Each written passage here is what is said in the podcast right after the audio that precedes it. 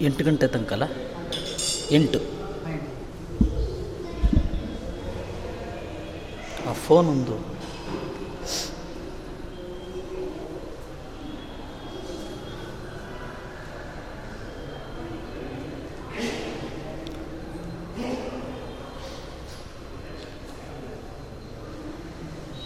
ನಾರಾಯಣಂ नरं चैव नरोत्तमं देवीं सरस्वतीं व्यासं। ततो ग्रन्थमुदीरये। वेदव्यासगुणावासविद्याधीशसतां वश।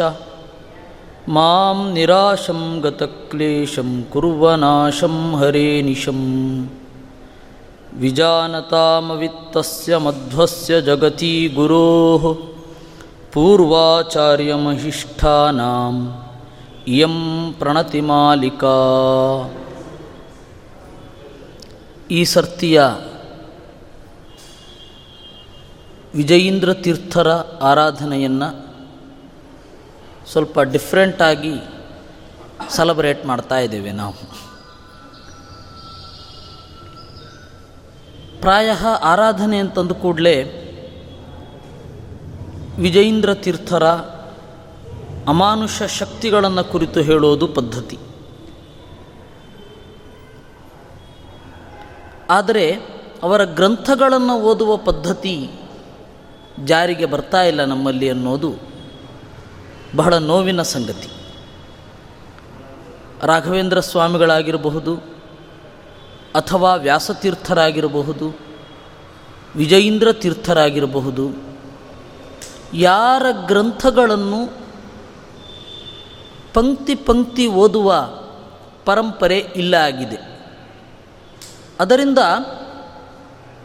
ಅವರು ಕೊಟ್ಟ ಕೊಡುಗೆಯನ್ನು ನಾವು ಅನುಭವಿಸಲಿಕ್ಕೆ ಆಗ್ತಾ ಇಲ್ಲ ಅನ್ನೋದು ತಿಳಿದಿರುವ ವಿಚಾರ. ಅದರಿಂದಾಗಿ ಈ ಸರ್ತಿ ವಿಜಯೀಂದ್ರ ತೀರ್ಥರ ಆರಾಧನೆಯನ್ನು ಒಂದು ಗ್ರಂಥದ ಮೂಲಕ ನಾವು ಆಚರಿಸ್ತಾ ಇದ್ದೇವೆ. ಅದು ಸರ್ವ ಸಿದ್ಧಾಂತ ಸಾರಾಸಾರ ವಿವೇಚನಂ ಅಂತ ವಿಜಯೇಂದ್ರ ತೀರ್ಥರ ಒಂದು ಗ್ರಂಥ. ಜಗತ್ತಿನ ಎಲ್ಲ ದರ್ಶನಗಳ ಮೇಲೆ ಅವರು ಏನು ವಿಮರ್ಶೆ ಮಾಡಿದ್ದಾರೆ, ಆಚಾರ್ಯರ ಸಿದ್ಧಾಂತವನ್ನು ಯಾವ ರೀತಿ ನಿರೂಪಣೆ ಮಾಡಿದ್ದಾರೆ, ಅದನ್ನು ನಾವು ಈ ಬಾರಿ ನೋಡ್ತಾ ಇದ್ದೇವೆ. ನಮ್ಮಲ್ಲಿ ಇರುವ ದೊಡ್ಡ ಸಮಸ್ಯೆ ಏನು ಅಂದರೆ ನಾಸ್ತಿಕರು ಏನನ್ನು ಕೇಳಿದ್ರೂ ನಂಬೋದಿಲ್ಲ. ಆಸ್ತಿಕರು ಏನನ್ನು ಕೇಳಿದ್ರೂ ಪ್ರಶ್ನೆ ಮಾಡೋಲ್ಲ. ಇವರು ವಿಚಾರ ಮಾಡೋದಿಲ್ಲ, ಇವರು ನಂಬೋದಿಲ್ಲ. ಎರಡು ದೊಡ್ಡ ಸಮಸ್ಯೆ. ಆದರೆ ಸತ್ಯ ಅನ್ನೋದು ಎರಡರ ಮಧ್ಯದಲ್ಲಿ ಇರೋದು. ಆಸ್ತಿಕರಂದಂತೆ ಎಲ್ಲವನ್ನು ನಂಬಬಾರದು. ನಾಸ್ತಿಕರ ಹಾಗೆ ಎಲ್ಲವೂ ನನಗೆ ಗೋಚರ ಆಗಬೇಕು ಅಂತ ಹಠ ಹಿಡಿಬಾರದು. ಸತ್ಯ ಅನ್ನೋದು ಮಧ್ಯದಲ್ಲಿ ಇದೆ. ತಮಾಷೆ ಅಂದರೆ ಆಸ್ತಿಕರು ಈ ತರಹದ ಗ್ರಂಥಗಳನ್ನು ಓದಿರೋದಿಲ್ಲ. ಆಸ್ತಿಕರು ಆಸ್ತಿಕರ ಗ್ರಂಥವನ್ನೇ ಓದಿರೋಲ್ಲ ನಾಸ್ತಿಕರು ಆಸ್ತಿಕರ ಗ್ರಂಥ ಓದಿರ್ತಾರೆ, ಅದು ಯಾವುದೋ ವಿದೇಶದ ಟ್ರಾನ್ಸ್ಲೇಷನನ್ನು ಓದಿರ್ತಾರೆ.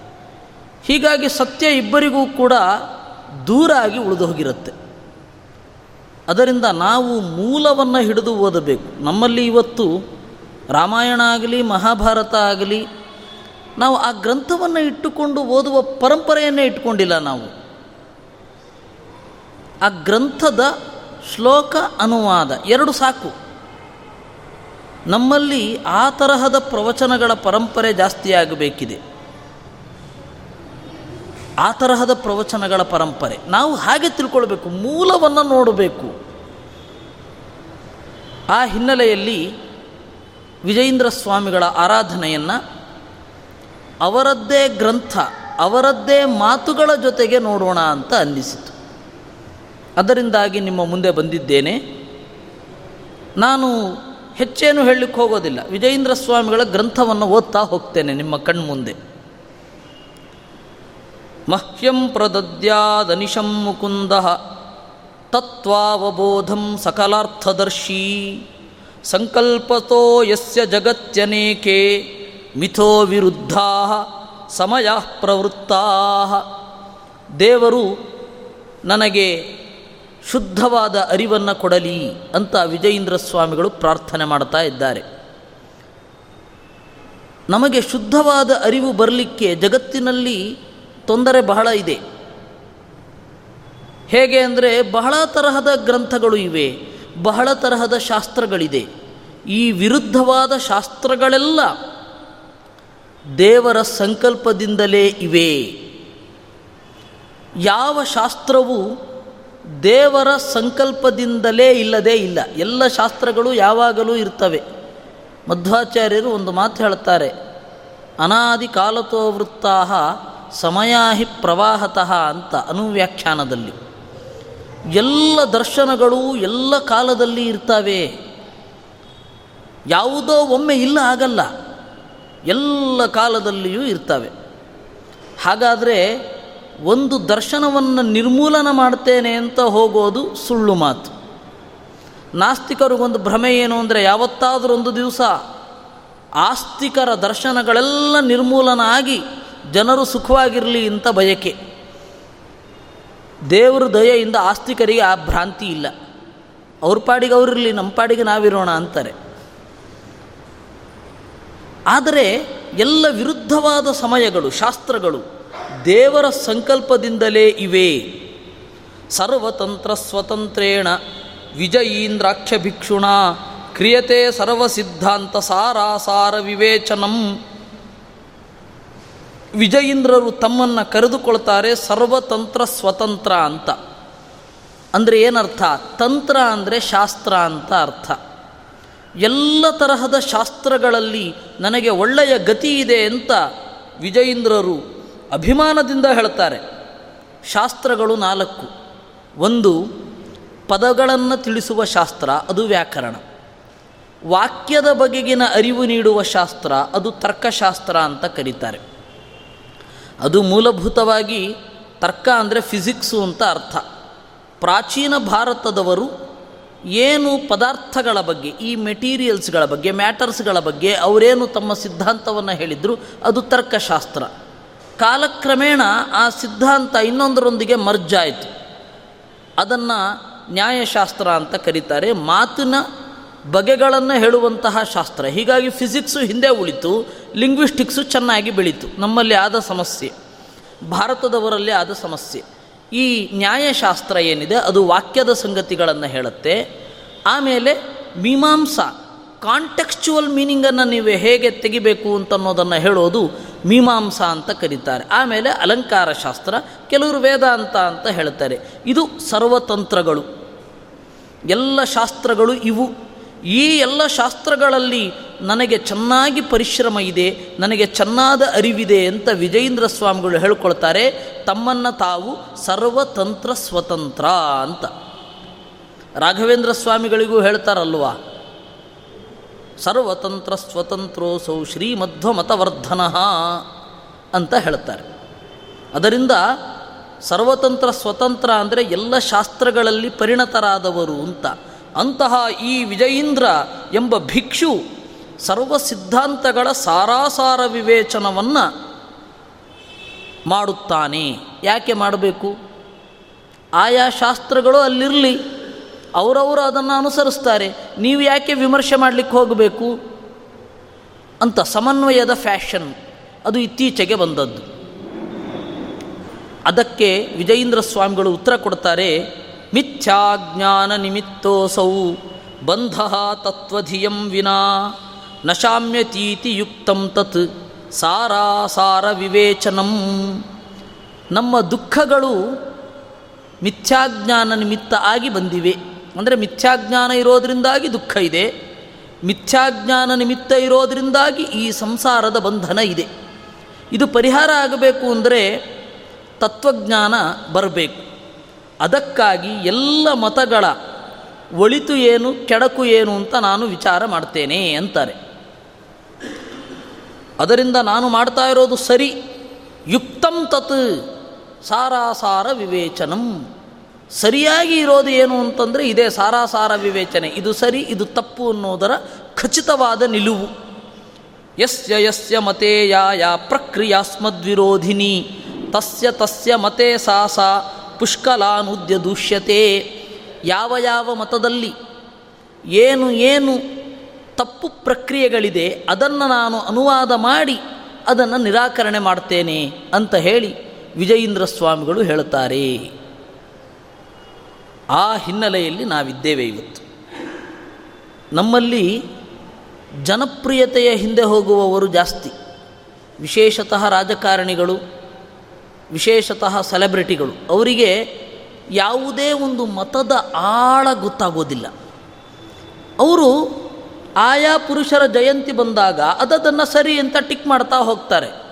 ನೀವು ಪೇಪರಲ್ಲಿ ಓದಿರಬಹುದು, ಬಸವೇಶ್ವರರ ಜಯಂತಿ, ಬಸವಣ್ಣನ ಆದರ್ಶವನ್ನು ಅನುಸರಿಸಲು ಕರೆ. ಆಮೇಲೆ ನೆಕ್ಸ್ಟ್ ವಿವೇಕಾನಂದರದ್ದು ಜಯಂತಿ ಬರುತ್ತೆ, ವಿವೇಕಾನಂದರ ಆದರ್ಶವನ್ನು ಅನುಸರಿಸಲು ಕರೆ. ಅವ್ರು ಯಾವುದನ್ನು ಆಳವಾಗಿ ಓದಿರಲ್ಲ ಅವರಿಬ್ಬರಲ್ಲಿ ಏನು ವಿರೋಧ ಇರುತ್ತೆ, ಅದು ಇವ್ರಿಗೆ ಗೊತ್ತು ಕೂಡ ಆಗಿರೋದಿಲ್ಲ ಹಾಗೆ ಮಾಡಬಾರದು. ಯಾವುದೇ ಒಂದು ಮತ ಪ್ರಕ್ರಿಯೆಯನ್ನು ಆಳವಾಗಿ ಅಭ್ಯಾಸ ಮಾಡಬೇಕು. ಅದು ನಮ್ಮ ಅಗತ್ಯ ಅದು. ನಾವು ಹಾಗೆ ಓದಬೇಕಾದದ್ದು ನಮ್ಮ ಅಗತ್ಯ. ಅದು ಯಾವುದಕ್ಕೋ ಒಂದಕ್ಕೆ ಓದೋದಲ್ಲ. ಇವತ್ತು ಜ್ಞಾನ ಅಂತ ಹೇಳಿದ್ರೆ ಅದು ಅಥವಾ ಸ್ಕಿಲ್ ಸೆಟ್ ಏನಿದೆ, ಅದು ನಮ್ಮ ಪ್ರೊಫೆಷನ್ಗೆ ಮಾತ್ರ ಅನುಕೂಲ ಅಂತ ನಾವು ಅಂದುಕೊಂಡಿದ್ದೇವೆ. ಒಬ್ಬ ಸಾಧಕನಾದವನು ಜ್ಞಾನವನ್ನು ಪಡೆಯಬೇಕು, ಪಡೆದ್ರೆ ಏನು ಪ್ರಯೋಜನ ಅಂತ ಕೇಳಬಾರ್ದು. Knowledge for the sake of knowledge that's all ನಾವು ಕ್ವಶನ್ ಕೇಳಬಾರ್ದು. ನಾವು ಈ ಶಾಸ್ತ್ರವನ್ನು ಓದಿದ್ದೇವೆ, ನಮಗೇನು ಪ್ರಯೋಜನ ಸಿಗತ್ತೆ ಅಂತ. ಯಾವ ಪ್ರಯೋಜನವೂ ಇಲ್ಲ. ನಿಮ್ಮ ಆತ್ಮತೃಪ್ತಿಯೇ ಪ್ರಯೋಜನ. ಶಾಸ್ತ್ರದಿಂದ ನಿಮ್ಮ ಆತ್ಮತೃಪ್ತಿ, ನಿಮ್ಮ ಆತ್ಮಸ್ಥೈರ್ಯ, ಮತ್ತು ಒಳಗಡೆಯ ಸುಖ ಪ್ರಯೋಜನವೇ ವಿನಃ ಹೊರಗಡೆಯ ಯಾವ ಪ್ರಯೋಜನವೂ ಎಷ್ಟೋ ಬಾರಿ ಇರೋದಿಲ್ಲ. ನೀವು ಕೇಳಬೇಡಿ. ಅದು ನಿಮಗೆ ಬರಬೇಕು ಅಂತಿದ್ರೆ ಅದಾಗದೆ ಬರಬೇಕು ಅಷ್ಟೇ. ನೀವು ಈ ಶಾಸ್ತ್ರವನ್ನು ಓದಿ ಅದನ್ನು ಎಕ್ಸ್ಪೆಕ್ಟ್ ಮಾಡಬಾರ್ದು. ಅದರಿಂದಾಗಿ ಯಾಕೆ ಎಲ್ಲ ಮತಗಳನ್ನು ತಿಳ್ಕೊಳ್ಬೇಕು ಅಂತಂದರೆ ಅದು ಅನಿವಾರ್ಯ. ಅದರಲ್ಲಿ ಬೇರೆ ಪ್ರಶ್ನೆಯೇ ಇಲ್ಲ. ಅದರಿಂದ ನಾವು ಆಯಾ ಮತದ ಪ್ರಕ್ರಿಯೆಗಳನ್ನು ಚಿಂತನೆ ಮಾಡಲೇಬೇಕು. ಅದು ಕ್ರಿಶ್ಚಿಯಾನಿಟಿ ಇರಬಹುದು, ಇಸ್ಲಾಂ ಇರಬಹುದು, ಬೌದ್ಧರದ್ದಿರಬಹುದು, ಎಲ್ಲರದ್ದು ಅಷ್ಟೇ. ಚಿಂತನೆ ಮಾಡಬೇಕು, ಒಮ್ಮೆ ಚಿಂತನೆ ಮಾಡಬೇಕು, ಅದರ ಸಾರವನ್ನು ಗ್ರಹಿಸಬೇಕು, ಅದನ್ನು ಇನ್ನೊಂದರೊಂದಿಗೆ ಹೋಲಿಸಿ ನೋಡಬೇಕು, ನಮ್ಮ ಅನುಭವದ ಮೇಲೆ ತಾಳೆ ಮಾಡಿ ನೋಡಬೇಕು. ಆಗ ಯಾವುದು ಸರಿ ಅಂತ ತೀರ್ಮಾನ ಮಾಡಲಿಕ್ಕೆ ಅನುಕೂಲ ಆಗ್ತದೆ. ನಮ್ಮಲ್ಲಿ ಇವತ್ತು ಶಾಂಕರರು, ಶಂಕರರ ಗ್ರಂಥಗಳ ಮೇಲೆ ಇರುವ ಟೀಕೆಯನ್ನು ಮಾತ್ರ ನೋಡ್ತಾರೆ, ಆಚಾರ್ಯ ಮಧ್ವಾಚಾರ್ಯರನ್ನು ನೋಡುವುದಿಲ್ಲ ಮಾಧ್ವರು ಶಾಂಕರರನ್ನು, ರಾಮಾನುಜಿಯರನ್ನು ಓದೋದೇ ಇಲ್ಲ. ಅದರಿಂದಾಗಿ ನಿಜವಾದ ಕೊಡುಗೆ ಏನು ಅನ್ನೋದೇ ಯಾರಿಗೂ ಗೊತ್ತಿಲ್ಲ. ಅದನ್ನು ಡೈರೆಕ್ಟಾಗಿ ಅದನ್ನು ಎದುರಿಸಿ ನಿಲ್ತೇನೆ ಇಲ್ಲ. ಇದು ಆಗಿರುವ ಸಮಸ್ಯೆ. ಹೀಗಾಗಬಾರದು. ಯಾವುದೇ ಒಂದು ಪ್ರಕ್ರಿಯೆಯ ಆಳವಾಗಿ ಹೋಗಬೇಕು. ಇನ್ನು ವಿಜಯೇಂದ್ರ ಸ್ವಾಮಿಗಳು ಈ ಶ್ಲೋಕಗಳಾದ ಮೇಲೆ ಅವರು ಹೇಳ್ತಾರೆ ಅಲ್ಲ, ಆಯಾ ಶಾಸ್ತ್ರದವರು ತಮ್ಮ ತಮ್ಮ ಶಾಸ್ತ್ರವೇ ಗ್ರೇಟ್ ಅಂತ ಹೇಳ್ತಾರೆ ಯಾವುದು ಸರಿ? ಕಥಂ ವ್ಯವಸ್ಥಾ. ಅವರವ್ರಿಗೆ ಅದದು ಮಿಗಿಲು. ಒಬ್ಬ ಹೇಳ್ತಾನೆ, ನಮ್ಮ ಮತದಲ್ಲಿ ಮಾತ್ರ ಇದಕ್ಕೆ ಉತ್ತರ ಇದೆ ಅಂತ. ಇನ್ನೊಬ್ಬ, ನಮ್ಮ ಮತದಲ್ಲಿ ಮಾತ್ರ ನಿಮಗೆ ಶಾಂತಿ ಇದೆ, ಸಮಾಧಾನ ಇದೆ ಅಂತ ಹೇಳ್ತಾರೆ. ಯಾವುದನ್ನು ನಂಬೋದು? ಅಂದರೆ ಸಕಲ ಲೌಕಿಕ ವೈದಿಕ ಪ್ರಮಾಣ ಸಾಮಂಜಸ್ಯಂ ಯತ್ರ ತನ್ಮತಂ ಪರಂ. ಯಾವುದು ಲೌಕಿಕವಾಗಿ ಮತ್ತು ವೈದಿಕವಾಗಿ ಮತ್ತು ಅನುಭವಕ್ಕೆ ಮುಟ್ಟತ್ತೆ, ಆ ಸಿದ್ಧಾಂತ ಗ್ರೇಟ್. ಅದೇ ಅದನ್ನೇ ಹೇಗೆ ತಿಳ್ಕೊಳ್ಳೋದು ಅಂತ ಪ್ರಶ್ನೆ. ಅದನ್ನೇ ಹೇಗೆ ತಿಳ್ಕೊಳ್ಳೋದು ಅಂತಂದರೆ ನೀವು ಎಲ್ಲ ಮತವನ್ನು ಚಿಂತನೆ ಮಾಡಬೇಕು ಅಷ್ಟೇ. ತತ್ವದರ್ಶಿನಾಂ ಮಧ್ಯಸ್ಥ ದೃಷ್ಟೀನಾಂ ನೀವು ತಟಸ್ಥರಾಗಿ ಒಂದು ಗ್ರಂಥವನ್ನು ಅಧ್ಯಯನ ಮಾಡಲೇಬೇಕು. ಬೇರೆ ದಾರಿಯೇ ಇಲ್ಲ. ನಾನು ಶಂಕರರನ್ನು ಓದಬೇಕಾದ್ರೆ ನಾನು ಮಾಧ್ವನಾಗಿ ಓದಬಾರದು. ರಾಮಾನುಜರನ್ನು ಓದಬೇಕಾದ್ರೆ ನಾನು ಮಾಧ್ವನಾಗಿರಬಾರದು. ಅಷ್ಟೇ ಅಲ್ಲ, ಮಧ್ವರನ್ನು ಓದಬೇಕಾದರೂ ನಾನು ಮಾಧ್ವನಾಗಿ ಓದಬಾರದು. ತಟಸ್ಥವಾಗಿ ನನಗೆ ಸಾಧನೆ ಬೇಕು ಅಂತ ಹೇಳಿ ಓದಬೇಕು. ಹಾಗೆ ಕ್ರಿಶ್ಚಿಯಾನಿಟಿಯನ್ನು ಓದಬೇಕಾದ್ರೆ ಕ್ರೈಸ್ತ ಆಗಬಾರದು, ಇಸ್ಲಾಮನ್ನು ಓದಬೇಕಾದ್ರೆ ಮುಸ್ಲಿಂ ಆಗಬಾರದು. ತಟಸ್ಥವಾಗಿ ನೋಡಬೇಕು, ಆಗ ನಿಮಗೆ ನಿಜವಾದದ್ದೇನು ಅಂತ ಗೊತ್ತಾಗ್ತಾ ಹೋಗುತ್ತೆ. ಎಲ್ಲವನ್ನು ಒಂದರ ಪಕ್ಕದಲ್ಲಿಟ್ಟು ಚಿಂತನೆ ಮಾಡಬೇಕು. ಅದನ್ನೇ ವಿಜಯೇಂದ್ರ ಸ್ವಾಮಿಗಳು ಹೇಳ್ತಾರೆ, ಮಧ್ಯಸ್ಥ ದೃಷ್ಟೀನಾಂ ಸರ್ವೇಶ್ವಪಿ ಮತೇಶು ಪ್ರಮಾಣ ಮೂಲತ್ವ ನಿಶ್ಚಯಾಭಾವೇನ ಪ್ರಮಾಣಾನುಸಾರೇಣ ವ್ಯವಸ್ಥಾಯ ಉಪೇಯತ್ವ. ತಟಸ್ಥವಾಗಿ ಓದಬೇಕು. ಇದಕ್ಕೆ ಅದರೆಲ್ಲದರ ಸಾರವನ್ನು ಗ್ರಹಿಸಬೇಕು. ನಾನು ಆ ಕೆಲಸವನ್ನು ಮಾಡ್ತೇನೆ.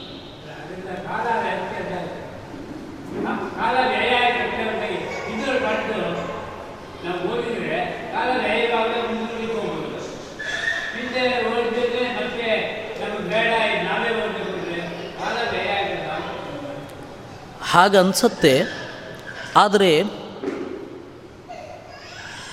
ಓದಬೇಕಾದದ್ದು ಹಾಗೆ ಅಂತ ಹೇಳಿ ಎಲ್ಲರೂ ಹೇಳಿದ್ದಾರೆ.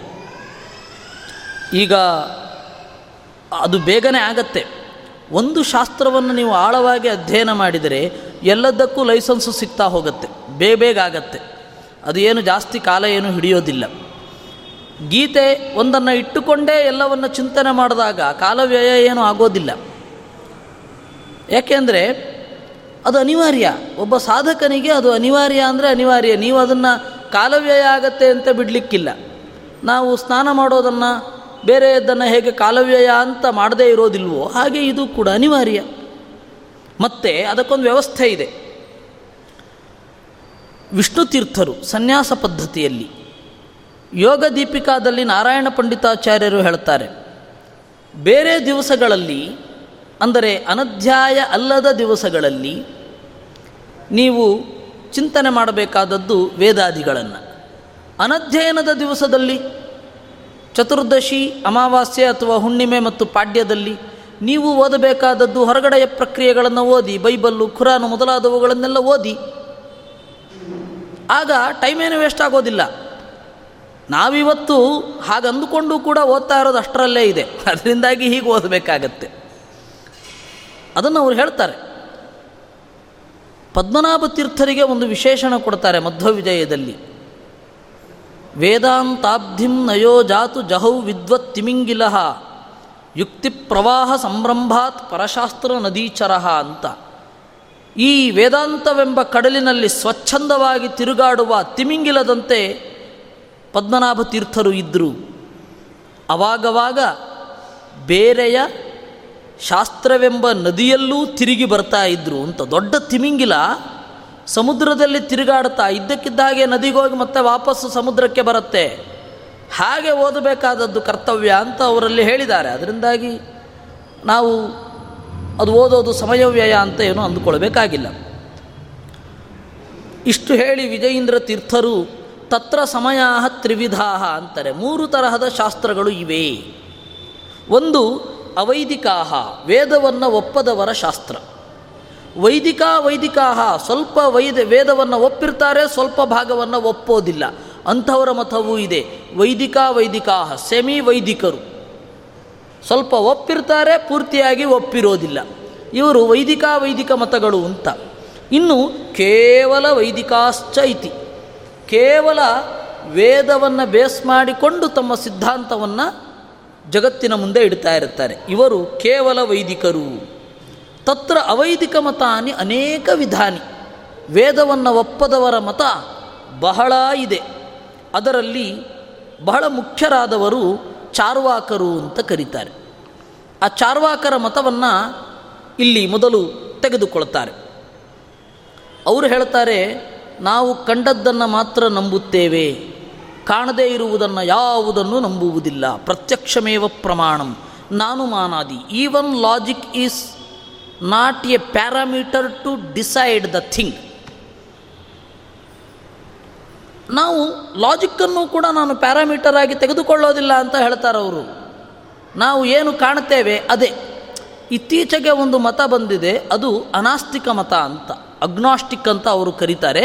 ಕನ್ನಡದಲ್ಲಿ ಇವರು ಅನಾಸ್ತಿಕ ಅಂತ. ನನಗೆ ದೇವರಿದಾನೋ ಇಲ್ವೋ ಗೊತ್ತಿಲ್ಲ. ದೇವರು ಇದ್ದಾನೆ ಅನ್ನೋದು ಹೇಗೆ ಗೊತ್ತಿಲ್ಲವೋ ದೇವರಿಲ್ಲ ಅನ್ನೋದ್ರ ಬಗ್ಗೆನೂ ನನಗೆ ಗೊತ್ತಿಲ್ಲ. ನಾನು ಅದನ್ನು ಏನು ಮಾಡ್ತೇನೆ, ನಾನು ಇಂದಿನ ಜೀವನದ ಬಗ್ಗೆ ನೋಡ್ತೇನೆ ಅಷ್ಟೇ. ನನಗೆ ನಾಳೆ ಏನು ಅಂತ ಬೇಕಿಲ್ಲ. ಹಿಂದಿನದ್ದರ ಬಗ್ಗೆ ತಲೆ ಕೆಡಿಸ್ಕೊಳ್ಳೋದಿಲ್ಲ. ಇವತ್ತಿನ ಸಂಗತಿಯನ್ನು, ಇವತ್ತಿನ ದಿನವನ್ನು ಮಾತ್ರ ಬಾಳ್ತೇನೆ ಅಂತ. ಅದಕ್ಕೆ ಅಡಿಗರು ಅಂತ, ಗೋಪಾಲಕೃಷ್ಣ ಅಡಿಗರು ಅಂತ ಒಬ್ಬರು ಕವಿಗಳಿದ್ದರು ಅವರು ಬಹಳ ಚೆನ್ನಾಗಿ ಉತ್ತರ ಕೊಟ್ಟರು ವರ್ತಮಾನ ಪತ್ರಿಕೆಯ ತುಂಬ ಭೂತದ್ದೇ ಸುದ್ದಿ ಅಂತ. ನೀವು ಇವತ್ತಿನ ಪತ್ರಿಕೆ ತೆಗೆದು ನೋಡಿದರೆ ಹಿಂದಿನದ್ದೇ ಸುದ್ದಿ ಇರೋದು. ಹಾಗೆ ಇವತ್ತಿನದ್ದು ಕೂಡ. ಇವತ್ತಿನ ಪರಿಣಾಮ ಯಾಕೆ ಹೀಗೆ ಅಂತ ಅನ್ಬೇಕಾದ್ರೆ ಹಿಂದಿನದ್ದನ್ನು ತಿಳ್ಕೊಳ್ಳೇಬೇಕಾಗತ್ತೆ ಅಂತ. ಅದರಿಂದಾಗಿ ಹಿಂದಿನದ್ದಿಲ್ಲದೆ ಇರಲಿಕ್ಕೆ ಸಾಧ್ಯ ಇಲ್ಲ. ನೀವು ಹಿಂದಿನದ್ದನ್ನು ಎರಡು ರೀತಿಯಿಂದ ಮಾತ್ರ ತಿಳಿದುಕೊಳ್ಳಿಕ್ಕೆ ಸಾಧ್ಯ. ಒಂದು ಅನುಮಾನದಿಂದ ಇನ್ನೊಂದು ಶಬ್ದದಿಂದ. ಯಾರೋ ಬರದ ಪುಸ್ತಕವನ್ನು ಓದಿಯೇ ಹಿಂದಿನದ್ದನ್ನು ತಿಳಿಬೇಕು. ನೀವು ಅದನ್ನು ನೋಡಲಿಕ್ಕೆ ಸಾಧ್ಯ ಇಲ್ಲ. ಈ ವಿಜ್ಞಾನದವರು ಏನು ಮಾಡ್ತಾರೆ? ವಿಜ್ಞಾ, ಅದು ವಿಜ್ಞಾನ, ಅದು ತಟಸ್ಥ. ನಮ್ಮಲ್ಲಿ ಏನು ಅಂತಂದರೆ ನಮ್ಮ ಸಿದ್ಧಾಂತ ಬಹಳ ಸೈಂಟಿಫಿಕ್ ಆಗಿದೆ ಅಂತ ಹೇಳ್ಕೊಳ್ಳೋದೇ ಬಹಳ ಜನರಿಗೆ ಹೆಮ್ಮೆ. ನೀವು ಯಾಕೆ ಹಾಗೆ ಸೈನ್ಸಿನ ಪ್ಯಾರಾಮೀಟರ್ ಒಳಗಡೆ ತರಬೇಕು? Philosophy is philosophy science is science there may be a similarity but ನೀವು ಸೈನ್ಸನ್ನು ತಿಳಿದುಕೊಳ್ಳಿ, ತತ್ವಶಾಸ್ತ್ರವನ್ನು ತಿಳಿದುಕೊಳ್ಳಿಕ್ಕೆ ಸೈನ್ಸ್ ಅನ್ನೋ ಪ್ಯಾರಾಮೀಟರ್ ಬ ಹಿಂದೆ ಹೋಗಬೇಡಿ. ಅದು ಎರಡು ಡಿಫ್ರೆಂಟ್ ಅಷ್ಟೇ. ಯಾಕೆಂದರೆ ಸೈನ್ಸಿನ ಅನೇಕ ಸಂಗತಿಗಳು ಬದಲಾಗ್ತಾ ಇರುತ್ತೆ. ತತ್ವಶಾಸ್ತ್ರ ಹಾಗೆ ಬದಲಾಗೋದಿಲ್ಲ. ಯಾಕೆಂದರೆ ಅದು ನಿತ್ಯವಾದ ಸಂಗತಿಗಳ ಬಗ್ಗೆ ಮಾತಾಡುತ್ತೆ. ಅನಿತ್ಯವಾದ ಸಂಗತಿಗಳ ಬಗ್ಗೆ ಮಾತೇ ಆಡೋದಿಲ್ಲ ತತ್ವಶಾಸ್ತ್ರ. ಆಡೋದ್ರೂ ಬಹಳ ಮಾತ್ರ ಮಾತನಾಡುತ್ತೆ. ಅದರಿಂದ ನಾವು ಆ ಪ್ಯಾರಾಮೀಟರ್ಸನ್ನೆಲ್ಲ ತೆಗೆದುಕೊಳ್ಬಾರ್ದು. ಇವರೇನು ಮಾಡ್ತಾರೆ? ಸೈನ್ಸನ್ನು ತೆಗೆದುಕೊಳ್ತಾರೆ. ಸೈಂಟಿಸ್ಟರು ಕೂಡ ಹಿಂದಿನದ್ದನ್ನು ಯಾವುದನ್ನು ನೋಡಿಲ್ಲ. ಅವರು ಈಗ ತಾನೇ ಬಂದು ಊಹಿಸ್ತಾ ಇರೋದು. ವೇದಾಂತದವರು ಹೇಳ್ತಾ ಇದ್ದಾರೆ. ವೇದ ಹೇಳ್ತಾ ಇದೆ, ಅವರು ಊಹಿಸ್ತಾ ಇದ್ದಾರೆ. ಎರಡೂ ಸಮಾನವೇ. ನೀವು ಯಾವುದನ್ನು ತಗೊಳ್ತೀರಾ ಅಂತ ಮತ್ತೆ ನಿಮ್ಮ ಅಭಿರುಚಿಗೆ ಸಂಬಂಧಪಟ್ಟದ್ದು. ಈ ನಾಸ್ತಿಕರು ಎಲ್ಲ ಬಹಳ ಹೆಮ್ಮೆಯಿಂದ ಬುದ್ಧಿವಾದಿಗಳು, ವಿಚಾರವಾದಿಗಳು ಅಂತ ಹೇಳುವವರೆಲ್ಲ ಅದನ್ನೇ ಮಾಡೋದು. ನಾವು ಸೈನ್ಸನ್ನು ಅವಲಂಬಿಸ್ತೇವೆ ಅಂತ. ಸೈನ್ಸು ಕೂಡ ಪೂರ್ತಿ ಸತ್ಯವನ್ನು ಹೇಳುತ್ತೆ ಅಂತಿಲ್ಲ. ಅವರು ಕೂಡ ಸಾಧ್ಯತೆಗಳನ್ನು ಪಾಸಿಬಿಲಿಟೀಸ್ನ ಮುಂದೆ ಇಟ್ಟಿರೋದು. ಇರಲಿ. ಚಾರ್ವಾಕರು ಇದು ಯಾವುದನ್ನು ಒಪ್ಪೋದಿಲ್ಲ. ಅವರು ಒಪ್ಪೋದು ನಾಲ್ಕು ಭೂತಗಳನ್ನು ಮಾತ್ರ. ಮಣ್ಣು, ನೀರು, ಗಾಳಿ ಬೆಂಕಿ ಮಾತ್ರ. ಆಕಾಶವನ್ನು ಒಪ್ಪೋದಿಲ್ಲ ಅವರು. ಅವರ ಪ್ರಕಾರ ಸುಖ ಅಂತಂದರೆ ಆ ಕ್ಷಣಕ್ಕೆ ಸಿಗತಕ್ಕಂತಹ ನಾಲಿಗೆಯ ಸುಖ ಮತ್ತು ಚರ್ಮದ ಸುಖ. ಕಿವಿಯ ಸುಖ ಮತ್ತು ಕಣ್ಣಿನ ಸುಖ. ಇಂದ್ರಿಯಕ್ಕೆ ಯಾವುದು ಗೋಚರ ಆಗತ್ತೆ ಅದು ಮಾತ್ರ ಸತ್ಯ. ಅವರು ಹೇಳ್ತಾರೆ, ವೇದ ಮೊದಲಾದವರೆಲ್ಲ ಬ್ರಾಹ್ಮಣರ ಜೀವಿಕೆ ಅಂತ ಹೇಳ್ತಾರೆ ಅವರು. ಬ್ರಾಹ್ಮಣರು ಬರದದ್ದು. ಎಲ್ಲ ಧರ್ಮಶಾಸ್ತ್ರಗಳನ್ನು, ಎಲ್ಲ ಪುರಾಣಗಳನ್ನು ಬ್ರಾಹ್ಮಣರು ಬರದದ್ದು.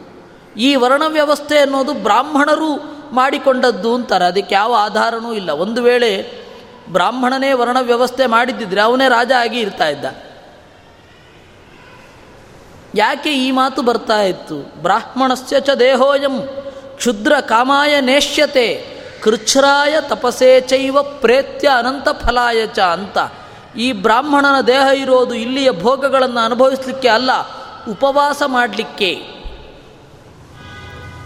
ಪ್ರೇತ್ಯ ಅನಂತ ಫಲಾಯ ಚ. ಇಲ್ಲಿ ಕಷ್ಟ ಅನುಭವಿಸಬೇಕು, ಅಲ್ಲಿ ಸುಖವನ್ನು ಅನುಭವಿಸ್ಲಿಕ್ಕಾಗಿಯೇ ಬ್ರಾಹ್ಮಣನ ದೇಹ ಇರೋದು ಅಂತ ಯಾಕೆ ಹೇಳ್ತಾ ಇದ್ರು? ಅವ್ರಿಗೇನು ತಲೆ ಕೆಟ್ಟಿದೆ ಅವರೇ ಮಾಡಿದ್ದಿದ್ರೆ ಅವರೇ ರಾಜರಾಗಿ ಇರ್ತಾ ಇದ್ರು.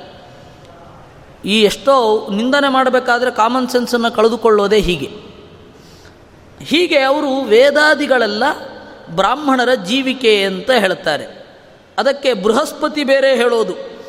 ಅಗ್ನಿಹೋತ್ರಂ ತ್ರಯೋ ವೇದಾ ತ್ರಿದಂಡಂ ಭಸ್ಮಗುಂಠನಂ ಬುದ್ಧಿ ಪೌರುಷ ಹೀನಾನಾಂ ಜೀವಿಕೇತಿ ಬೃಹಸ್ಪತಿ ಅಂತ. ಹೀಗೆ ಬೃಹಸ್ಪತಿ ಹೇಳ್ತಾನೆ, ಬುದ್ಧಿ ಇಲ್ಲದವರಿಗೆ, ದುಡಿಯುವ ತಾಕತ್ತು ಇಲ್ಲದವರಿಗೆ ಇದು ಜೀವಿಕೆಯಾಗಿ ಉಂಟು, ವೇದ ಅನ್ನೋದು ಅಂತ ಬೃಹಸ್ಪತಿ ಹೇಳಿದ್ದಾನೆ ಅಂತ ಅವರು ಹೇಳ್ತಾರೆ, ಚಾರ್ವಾಕರು. ಅದರಿಂದ ಎಲ್ಲವೂ ಜಗತ್ತಿನಲ್ಲಿ ಆಕಸ್ಮಿಕ. ಎಲ್ಲವೂ ಆಕಸ್ಮಿಕ. All the things are accidental there is no purpose of creation ಕ್ರಿಯೇಷನ್ಗೆ ಒಂದು ಪರ್ಪಸ್ಸೇ ಇಲ್ಲ ಅಂತ ಅವರು ಹೇಳ್ತಾರೆ. ಇದು ಅವರ ಮತವನ್ನು ಇಷ್ಟನ್ನು ವಿಜಯೇಂದ್ರ ತೀರ್ಥರು ಅನುವಾದ ಮಾಡ್ತಾರೆ. ಇಷ್ಟು ಅನುವಾದ ಮಾಡಿ ಅದನ್ನು ವಿಮರ್ಶೆ ಮಾಡ್ತಾರೆ. ನತಾವತ್ ಪ್ರತ್ಯಕ್ಷಂ ಏಕಮೇವ ಪ್ರಮಾಣಂ. Perception is not only the way to know the things ನೀವು ಕೇವಲ ಪ್ರತ್ಯಕ್ಷವನ್ನು ಮಾತ್ರ ಪ್ರಮಾಣ ಅಂತ ಹೇಳಬೇಡಿ. ಯಾಕೆ ಅಂದರೆ ಊಹೆಯಿಂದಲೂ ಜ್ಞಾನ ಹುಟ್ಟೋದು ಕಂಡಿದೆ. ಚಾರ್ವಾಕರಿಗೆ ಕೇಳಬೇಕು, ವೇದ ಎಲ್ಲ ನಂಬಬೇಡಿ ಅಂತ ನಿಮ್ಮ ಗುರುಗಳು ಹೇಳಿದ್ದ, ಅದು ಪ್ರಮಾಣನ ಅಂತ ಕೇಳಬೇಕು. ಯಾಕೆ ಅಂದರೆ ಅದು ಪ್ರತ್ಯಕ್ಷ ಅಲ್ಲ, ಅನುಮಾನ. ಅವು ಅವರು ಹೇಳಿದ ಶಬ್ದ. ಅದನ್ನು ಹೇಗೆ ಇವ್ರು ನಂಬ್ತಾರೆ? ಅವರ ಮಾತಿನಲ್ಲಿ ಪರಸ್ಪರ ಕಾಂಟ್ರಡಿಕ್ಷನ್ ಇರುತ್ತೆ ಅಂತ ಹೇಳ್ತಾರೆ. ಯಾಕೆ ಅಂದರೆ ಯಾವುದನ್ನು ಕೂಡ ನಂಬಬಾರದು ಅನ್ನುವ ನಂಬಿಕೆಯನ್ನು ಅವನು ಇಟ್ಕೊಂಡಿರ್ತಾನೆ. ಚಾರ್ವಾಕನ ಪ್ರಾಬ್ಲಮ್ ಏನು ಅಂದರೆ ಯಾವುದನ್ನು ನಂಬಬಾರದು ಅಂತ ನಂಬಿರ್ತಾನೆ. ಯಾವುದನ್ನು ನಂಬಬಾರದು ಅಂತ ನಂಬಬೇಕಾದ್ರೆ ಅವನು ಒಂದು ನಂಬಿಕೆ ಅಂತ ಉಂಟಲ್ಲ. ಅದನ್ನು ಇವರು ಪ್ರಶ್ನೆ ಮಾಡ್ತಾರೆ. ಯಾವುದನ್ನು ನಂಬಬಾರದು ಅಂತ ನಂಬಿದ್ದೀಯಲ್ಲ? ಇದು ಒಂದು ನಂಬಿಕೆ ಹೌದೋ ಅಲ್ವೋ? ಇದು ಒಂದು ನಂಬಿಕೆ ಅಂದರೆ ಉಳಿದ ನಂಬಿಕೆಗಳು ಏನು ಮಾಡಿವೆ? ಅದನ್ನು ನಂಬು. ಅದು ಒಂದು ನಂಬಿಕೆ ಅಲ್ಲ ಅಂತ ಹೇಳಿದರೆ ನೀನು ಯಾವುದರ ಮೇಲೆ ನಿನ್ನ ಸಿದ್ಧಾಂತವನ್ನು ನಮ್ಮ ಮುಂದೆ ಹೇಳ್ತಾ ಇದ್ದೀ ಅಂತ ಹೇಳು. ಅಲ್ಲ, ಪ್ರತ್ಯಕ್ಷ, ಪರ್ಫೆಕ್ಟ್, ಅದು ಯಾವತ್ತೂ ತಪ್ಪನ್ನು ಕನ್ವೆ ಮಾಡೋದಿಲ್ಲ. ಆದರೆ ಅನುಮಾನ ಅನ್ನೋದು, ಇದು ಆಗಮ ವೇದ ಅನ್ನೋದು ತಪ್ಪುಗಳಿರುತ್ತಲ್ಲ. ಅಲ್ಲ, ಪ್ರತ್ಯಕ್ಷದಲ್ಲೂ ತಪ್ಪಿರುತ್ತಲ್ಲ. ಪ್ರತ್ಯಕ್ಷದಲ್ಲಿ ತಪ್ಪಿಲ್ವಲ್ಲ? ಇಲ್ಲ, ವೇದದಲ್ಲೂ ತಪ್ಪಿರಬೇಕಾಗಿಲ್ಲ ಅಲ್ವಾ? ಪ್ರತ್ಯಕ್ಷ ಮತ್ತು ವೇದ ಎರಡೂ ಕೂಡ ಬೇರೆ ಅಲ್ವೇ ಅಲ್ಲ. ಯಾಕೆ ಅಂದರೆ, ಮೊದಲು ಶ್ರೌತ ಪ್ರತ್ಯಕ್ಷ ತಾನೇ ಆಗೋದು. ಕಿವಿಗೆ ಅದು ಪ್ರತ್ಯಕ್ಷವೇ, ಶಬ್ದ ಅನ್ನೋದು. ನೀನು ಕಿವಿಗೆ ಬೀಳದ್ದನ್ನು ನಂಬದವ ಕಣ್ಣಿಗೆ ಕಂಡದ್ದಷ್ಟು ಮಾತ್ರ ಅಂತ ಹೇಗೆ ಹೇಳ್ತಿ? ಹೇಳಲಿಕ್ಕೆ ಆಗೋದಿಲ್ಲ ಅಂತಾರೆ ವಿಜಯೇಂದ್ರರು.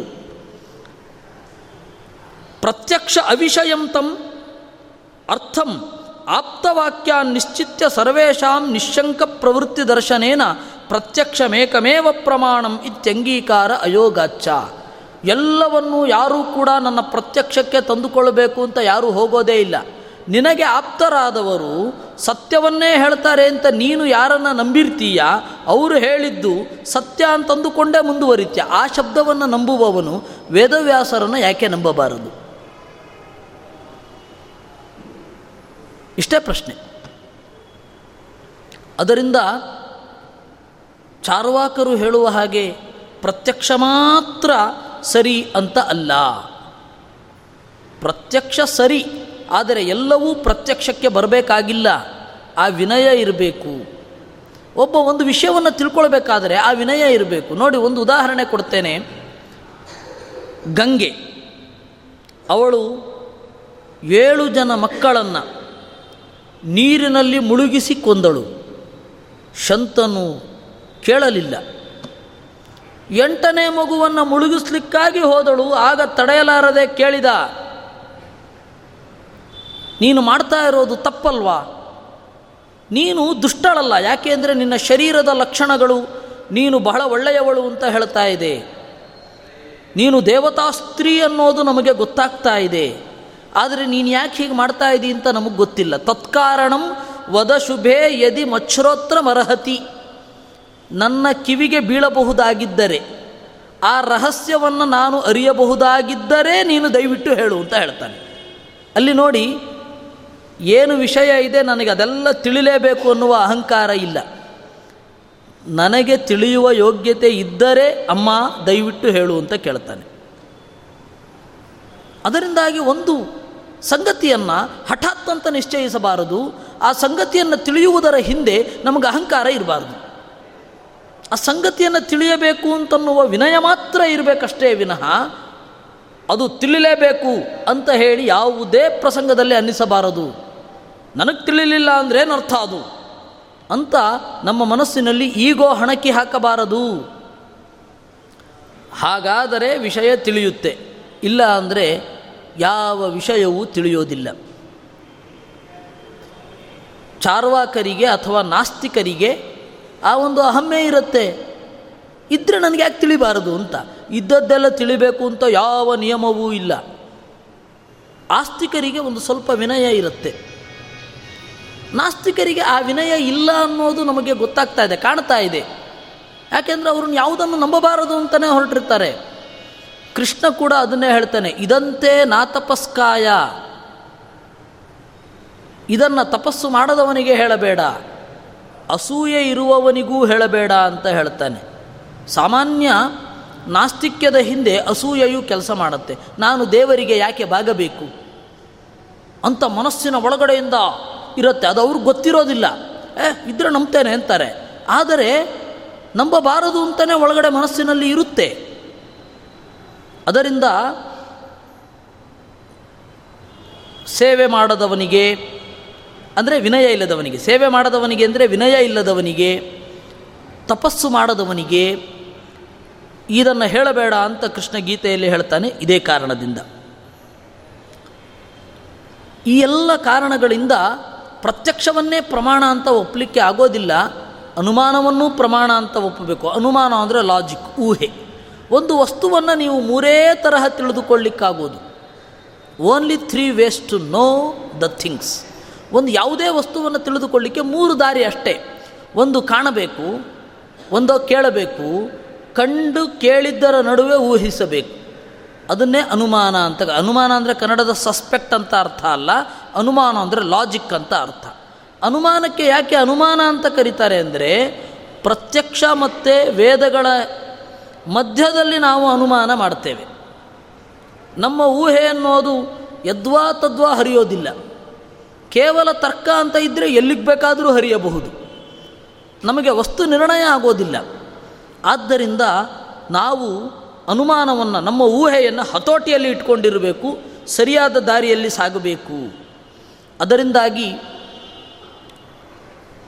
ನಾವು ಪ್ರತ್ಯಕ್ಷದಿಂದ ಎಲ್ಲವನ್ನೂ ತೀರ್ಮಾನ ಮಾಡ್ತೇವೆ ಅನ್ನೋದು ಕೆಟ್ಟದ್ದು. ಅದು ಸತ್ಯವನ್ನು ತಿಳಿಸಿಕೊಡೋದಿಲ್ಲ. ಸರಿ, ಹಾಗಾದರೆ ಏನು ಹೇಳ್ತಾ ಇದ್ದೀರಾ? ಚಾರ್ವಾಕರ ಪ್ರಕಾರ ದೇಹವೇ ಆತ್ಮ.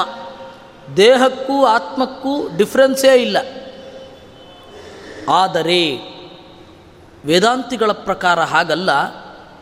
ವೇದ ದೇಹ ಬೇರೆ, ಜೀವ ಬೇರೆ. ಇದು ಯಾವ ಸಿದ್ಧಾಂತಗಳಲ್ಲೂ ಇಲ್ಲ. ಅದರಿಂದಾಗಿಯೇ ಈಜಿಪ್ಟಿನಲ್ಲಿ ಮಮ್ಮಿ ಮಾಡಿ ಹಾಕಿದರು. ಅವನ ದೇಹವನ್ನು ಚೆನ್ನಾಗಿ ಹಾಕಿ, ಅವನು ಅಕಸ್ಮಾತ್ ಎದ್ದು ಬಂದರೆ ಅಂತ ಅವನಿಗೆ ಆಹಾರ ಪದಾರ್ಥಗಳ ತರಹ ಇಟ್ಟು, ಅವನ ಬಂಗಾರಗಳನ್ನು ಅವನಿಗೆ ಇಟ್ಟು ಅವನ ಜೊತೆ ಕೆಲಸ ಮಾಡೋರನ್ನೆಲ್ಲ ಕೊಂದು ಅದೇ ಥರ ಮಮ್ಮಿ ಮಾಡಿಟ್ಟು ಸೇವೆ ಮಾಡಲಿಕ್ಕೆ ಬೇಕಲ್ಲ ಅಂತ. ನಮ್ಮಲ್ಲಿ ಯಾಕೆ ಆ ಮಮ್ಮಿ ಅನ್ನುವ ಕಾನ್ಸೆಪ್ಟ್ ಬರಲಿಲ್ಲ? ಈಜಿಪ್ಟಿನಲ್ಲಿ ಬಂದ ಹಾಗೆ ನಮ್ಮಲ್ಲಿ ಯಾಕೆ ಬರಲಿಲ್ಲ ಅಂದರೆ ನಮಗೆ ಗೊತ್ತು, ದೇಹ ಬೇರೆ, ಆತ್ಮ ಬೇರೆ ಅಂತ. ಯಾರೋ ಒಬ್ಬರು ಹೀಗೆ ಕೇಳ್ತಾ ಇದ್ರು, ಅಲ್ಲ, ನಮ್ಮಲ್ಲಿ ನೋಡಿ ಇಂಡಿಯಾನ ಜೋನ್ಸ್ ತೆಗೆಯೋ ತರಹ ಫಿಲ್ಮೇ ತೆಗಿಲಿಕ್ಕಾಗಲ್ಲ ಹೌದು, ಆಗಲ್ಲ ಅಂತಂದೆ ನಾನು. ಯಾಕೆಂದರೆ ಅವರಿಗೆ ದೇಹ ಮತ್ತು ಆತ್ಮ ಎರಡೂ ಒಂದೇ. ಅದರಿಂದಾಗಿ ಅವರು ಮಮ್ಮಿ ಮಾಡಿಟ್ಟು ಅಲ್ಲಿ ಹಣ ಮಾಡಿಟ್ರು. ಆ ಹಣವನ್ನು ಕದಿಲಿಕ್ಕೆ ಅಂತ ಕಳ್ಳರು ಕನ್ನ ಹಾಕಿದ್ರು. ಒಂದು ಕಥೆ ಆಯಿತು. ನಮ್ಮಲ್ಲಿ ಹಾಗೆ ಆಗೋದೇ ಇಲ್ಲ, ಚಾನ್ಸೇ ಇಲ್ಲ ಅದು. ದೇಹ ಬೇರೆ, ಆತ್ಮ ಬೇರೆ. ಆದ್ದರಿಂದಾಗಿ ಅಷ್ಟು ದೊಡ್ಡದು ಸುರಂಗ ಕೊರೋದು ಆ ತರಹ ಎಲ್ಲ ವೇಸ್ಟ್ ಮಾಡಲೇ ಇಲ್ಲ. ಅದರಿಂದ ಇಷ್ಟು ವ್ಯತ್ಯಾಸ ಇದೆ. ದೇಹ ಬೇರೆ, ಆತ್ಮ ಬೇರೆ. ಇದು ನಿನ್ನ ಪ್ರತ್ಯಕ್ಷಕ್ಕೆ ಬರುತ್ತೆ. ನೀನು ಒಂದು ಸ್ವಲ್ಪ ಗಮನ ಹರಿಸಬೇಕಷ್ಟೇ ಅಂತ ಹೇಳ್ತಾರೆ. ಹೇಗೆ? ಚಿಕ್ಕವನಾಗಿದ್ದಾಗ ನಾನು ಇದ್ದೇನೆ. ಅದೇ ನಾನು ಯೌವನದಲ್ಲಿಯೂ ಇದ್ದೇನೆ. ಅದೇ ನಾನು ಮುದುಕನಾದಾಗಿಯೂ ಇದ್ದೇನೆ ಅಂತ ಹೇಳಿ ನನ್ನ ಅನುಭವ ಇದೆ. ಇದನ್ನು ನೀನು ಆಚೆ ತಳ್ಳಿಕ್ಕಾಗೋದೇ ಇಲ್ಲ. ಈ ಆತ್ಮಿಕ ಅನುಭವ ಏನಿದೆ? ಈ ನಾನು ಅಂತನ್ನುವ ಪ್ರಜ್ಞೆ. ಇದು ಯಾವುದರ ಬೇಸ್ ಮೇಲಿರೋದು? ಆತ್ಮನಲ್ಲಿ ಈ ಪ್ರಜ್ಞೆ ಇರೋದು. ಇದು ಮನಸ್ಸಿನಲ್ಲಿ ಅಲ್ಲ. ಯಾಕೆ ಗೊತ್ತಾ? ನೀವು ಗಾಢವಾದ ನಿದ್ರೆಯಲ್ಲಿ ಇದ್ದಾಗಲೂ ಕೂಡ ನಾನು ಅನ್ನುವ ಪ್ರಜ್ಞೆ ಇರುತ್ತೆ. ದೇಹದ ಪ್ರಜ್ಞೆ ಇರೋದಿಲ್ಲ ಅಲ್ಲಿ. ಹೀಗಾಗಿ ನಾನು ಅನ್ನುವ ಅರಿವು ಮನಸ್ಸಿನಿಂದ ಬಂದಿಲ್ಲ. ನಾನು ಅನ್ನುವ ಅರಿವು ಬಂದಿರೋದು ಆತ್ಮದಿಂದ. ಮನಸ್ಸಿನಲ್ಲಿ ಆಗಿದ್ದರೆ ರಾತ್ರಿ ನಿದ್ರೆ ಮಾಡಿ ಬೆಳಗ್ಗೆ ಎದ್ದರಿಗೆ ನಿನ್ನೆ ರಾತ್ರಿ ಯಾರೋ ಮಲಗಿದ್ದ, ಇವತ್ತು ಯಾರೋ ಎದ್ದ ಅಂತ ಅನ್ನಿಸ್ಬೇಕಿತ್ತು. ಅನ್ನಿಸೋದಿಲ್ಲ ಯಾಕೆ ಅಂದರೆ, ಮತ್ತೆ ರಾತ್ರಿ ಚೆನ್ನಾಗಿ ನಿದ್ರೆ ಬಂತು, ಆನಂದವನ್ನು ಅನುಭವಿಸಿದೆ ಅನ್ನುವ ಅರಿವು, ಅನುಭವಿಸದೇ ಇದ್ದದ್ದರ ಅರಿವು ಬರುತ್ತಾ? ನಾವು ಅನುಭವಿಸಿರ್ಬೇಕಲ್ವ ಆನಂದವನ್ನು? ಅದರಿಂದಾಗಿ ಜೀವ ಬೇರೆ, ಆತ್ಮ ಬೇರೆ. ಅದರಿಂದಾಗಿ ಎಲ್ಲವೂ ಇದೇ ಒಂದು ಜೀವ ಬೇರೆ, ದೇಹ ಬೇರೆ ಅಂತ ಇಟ್ಟುಕೊಂಡಾಗ ನಮಗೆಲ್ಲವೂ ಸಿದ್ಧ ಆಗ್ತಾ ಹೋಗುತ್ತೆ, ಸುತ್ತಲೂ ಕೂಡ. ಪುಣ್ಯ ಉಂಟು, ಪಾಪ ಉಂಟು. ಯಾಕೆಂದರೆ ನಾವು ಈ ಜಗತ್ತಿನಲ್ಲಿ ತಪ್ಪು ಮಾಡಿದ್ದನ್ನು ನೋಡ್ತೇವೆ, ಅವರಿಗೆ ಶಿಕ್ಷೆ ಆಗೋದನ್ನು ಕಂಡಿರೋದಿಲ್ಲ. ಆದರೆ ಇಡೀ ನಿಸರ್ಗದಲ್ಲಿ ಕ್ರೈಮ್ ಆ್ಯಂಡ್ ಪನಿಷ್ಮೆಂಟ್ ಎರಡು ಒಟ್ಟಿಗೆ ಇರುತ್ತಾ ಇರಲ್ವಾ? ಇದ್ದೇ ಇರುತ್ತೆ. ಕ್ರೈಮ್ ಆ್ಯಂಡ್ ಪನಿಷ್ಮೆಂಟ್ ಒಟ್ಟಿಗೆ ಇರಬೇಕು ಅಂದರೆ ದೇಹ ಬೇರೆಯಾಗಿರಬೇಕು ಆತ್ಮ ಬೇರೆ ಇರಬೇಕು. ಇಲ್ಲ ಅಂದರೆ ನಿಸರ್ಗದಲ್ಲಿಯೇ ಒಂದು ಅವ್ಯವಸ್ಥೆ ಇದೆ ಅಂತ ಆಗುತ್ತೆ. ಡಿಫೆಕ್ಟ್ ಇನ್ ಎ ನೇಚರ್ ಅಂತ ಆಗುತ್ತೆ. ತಪ್ಪು ಮಾಡಿದವನಿಗೆ ಶಿಕ್ಷೆ, ಸರಿ ಮಾಡಿದವನಿಗೆ ಸುಖ. ಇದೇ ಎಲ್ಲ ಕಡೆ ಇರಬೇಕಾದದ್ದು. ಇದು ಇಲ್ಲ ಅಂತ ಆಗಿಬಿಡತ್ತೆ. That's why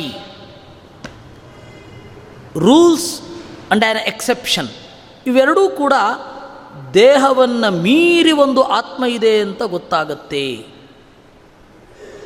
ಇದನ್ನು ವಿಜಯೇಂದ್ರ ಸ್ವಾಮಿಗಳು ಅವರ ಮೊದಲ ಚಾರ್ವಾಕ ಮತದ ವಿಮರ್ಶೆಯಲ್ಲಿ ಹೇಳುತ್ತಾರೆ. ಇಷ್ಟು ಅವರ ಚಾರ್ವಾಕ ಮತ ಭಂಗವನ್ನು ನಾವು ನೋಡಿದೆವು. ಇನ್ನೂ ಹಲವಾರು ವಿಷಯಗಳಿದೆ. ಆದರೆ ಅವರು ಇದನ್ನು ಮುಖ್ಯವಾಗಿ ತೆಗೆದುಕೊಂಡು ಖಂಡನೆ ಮಾಡಿರುವುದು. ವೇದವ್ಯಾಸರು ಒಂದು ಸ್ವಲ್ಪ ಡಿಫ್ರೆಂಟಾಗಿ ಹೇಳ್ತಾರೆ. ಅಭ್ಯುಪಗಮೇಪಿ ಅರ್ಥಾಭಾವ ಅಂತ. ಆಯಿತು, ಚಾರ್ವಾಕ ಮತವನ್ನು ಒಪ್ಪಿದರೂ ಕೂಡ ಪ್ರಯೋಜನ ಇಲ್ಲ. ಯಾಕೆ? ಈ ಲೋಕದಲ್ಲಿ ಉಪಕಾರ ಮಾಡೋದರಿಂದಾಗಿ ನಮಗೆ ಯಾವ ಪ್ರಯೋಜನವೂ ಇಲ್ಲ. ಈ ಲೋಕದಲ್ಲಿ ಸ್ವೇಚ್ಛೆಯಾಗಿರ್ಲಿಕ್ಕೆ ನಮಗಾಗಲ್ಲ. ಚಾರ್ವಾಕ ಮತ ಇಟ್ಕೊಂಡು ಎಂತ ಮಾಡೋದು? ನಮಗೆ ಗೊತ್ತಿರದ ಸಂಗತಿಯನ್ನು ಶಾಸ್ತ್ರ ಹೇಳಬೇಕೇ ವಿನಃ, ನಮಗೆ ಗೊತ್ತಿರುವ ಸಂಗತಿಗಳನ್ನೇ ಹೇಳಿದ್ರೆ ಅದನ್ನು ಶಾಸ್ತ್ರ ಅಂತಾರ? ನಮಗೆ ದೇವರ ಬಗ್ಗೆ ಗೊತ್ತಿಲ್ಲ.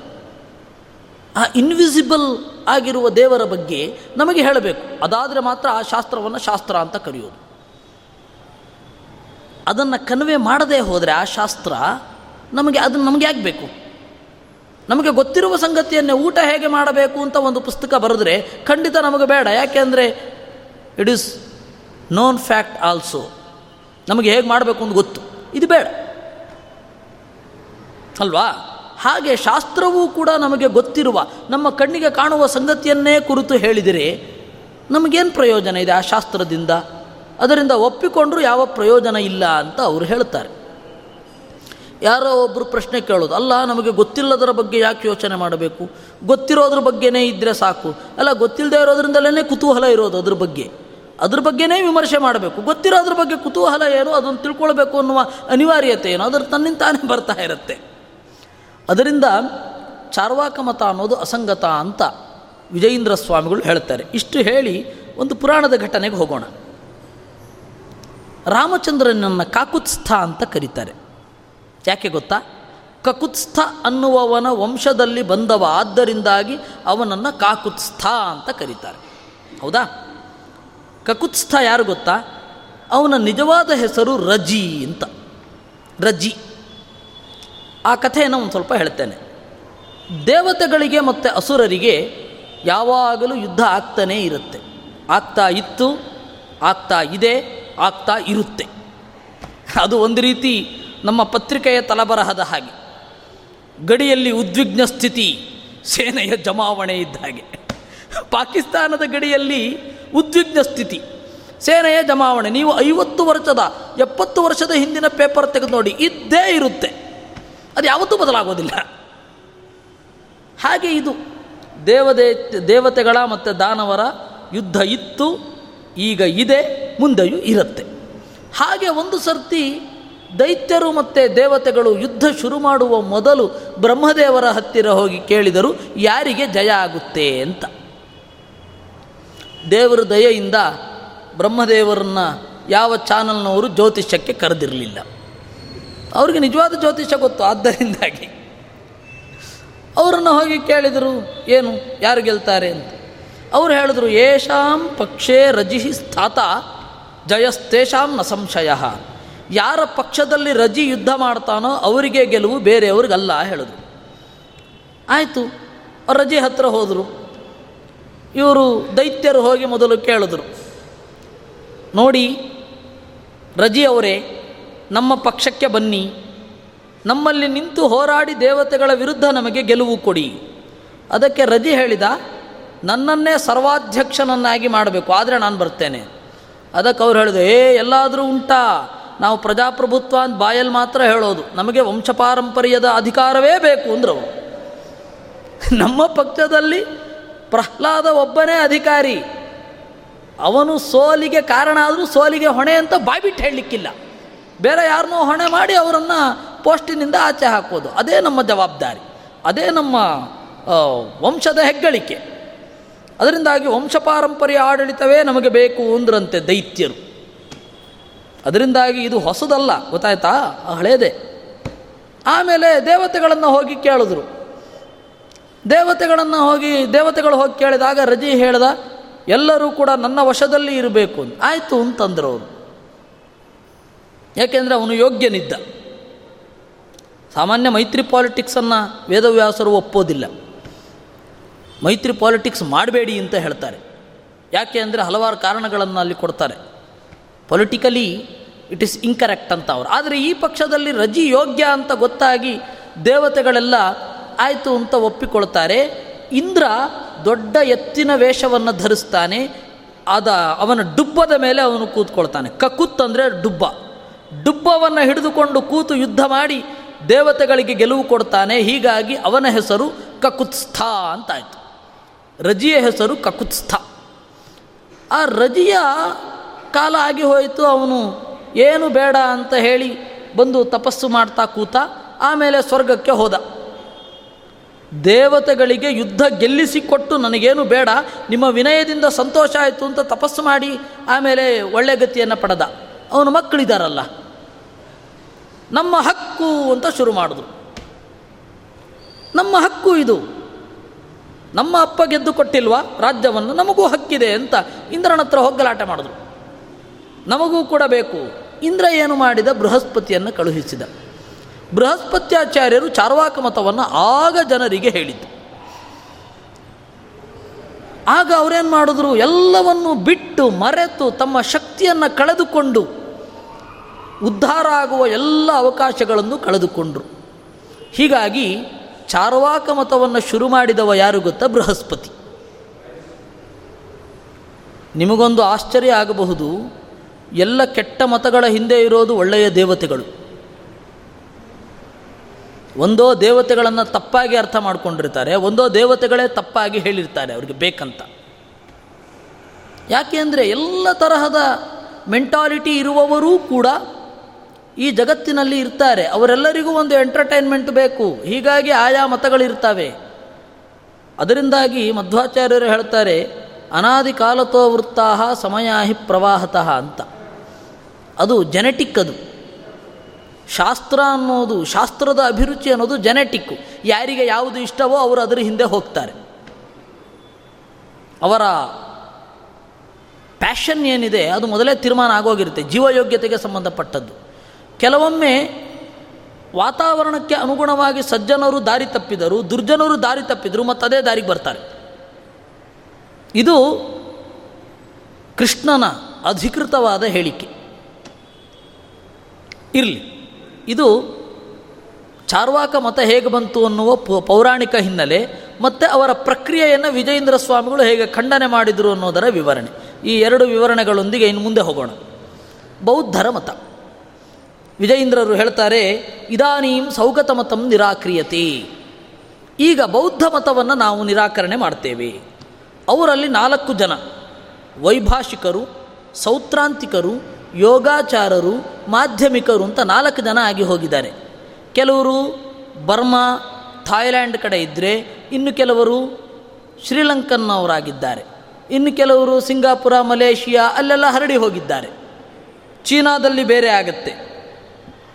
ಹೀಗೆ ಬೌದ್ಧರ ತತ್ವಶಾಸ್ತ್ರ,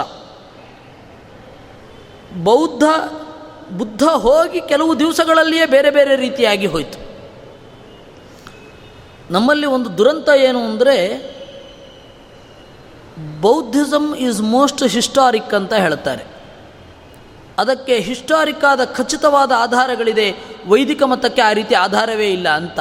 ಅವರೊಂದು ಗಮನಿಸಿಲ್ಲ ಬುದ್ಧ ಹೋಗಿ ಸುಮಾರು ನಲವತ್ತು ವರ್ಷ ಆದ ಮೇಲೆ ಅವನ ಶಿಷ್ಯರೆಲ್ಲ ಸೇರಿಕೊಂಡು ಇದು ಬುದ್ಧನ ವಚನಗಳು ಅಂತ ಹೇಳಿ ಒಂದನ್ನು ಸಂಕಲನೆ ಮಾಡಿದ್ರು. ಆ ಎಡಿಟಿಂಗ್ ಪ್ರೊಸೆಸ್ಗೆ ಸಂಗೀತಿ ಅಂತ ಕರೀತಾರೆ.